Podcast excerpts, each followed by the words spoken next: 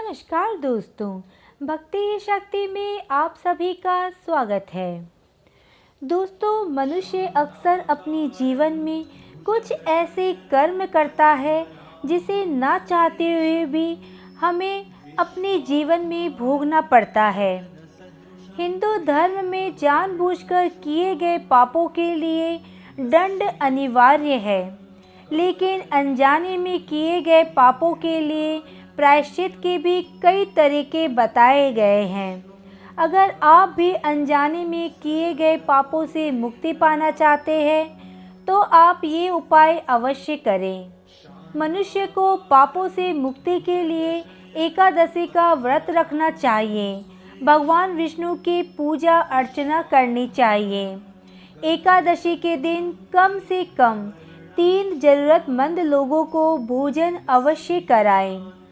इस दिन आप चावल, दाल, आटा, मक्का, गेहूँ, गुड़ और नमक का दान करने से भी पापों से मुक्ति मिलती है। इसे आप अवश्य करें। अनजाने में किए गए पापों से मुक्ति पाने के लिए ज़रूरतमंद लोगों को अनाज देना चाहिए।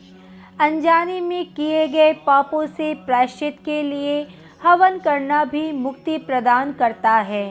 चंद्र ग्रहण और सूर्य ग्रहण के साथ संक्रांति के दिन दान करने से सभी प्रकार के पापों से मुक्ति मिलती है।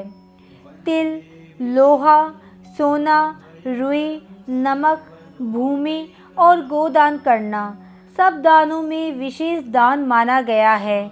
पापों से मुक्ति के लिए हर अमावस्या को पीपल और बरगद के पेड़ का दान करना चाहिए। गीता, रामायण, सुंदरकांड का पाठ करने से भी पापों से मुक्ति मिलती है। गाय का दान करने से जाने अनजाने में किए गए पापों से मुक्ति मिलती है और इंसान को स्वर्ग प्राप्त होता है। आज के वीडियो में बस इतना ही। अगर आपने मुझे अब तक सब्सक्राइब नहीं किया है तो सब्सक्राइब ज़रूर करें।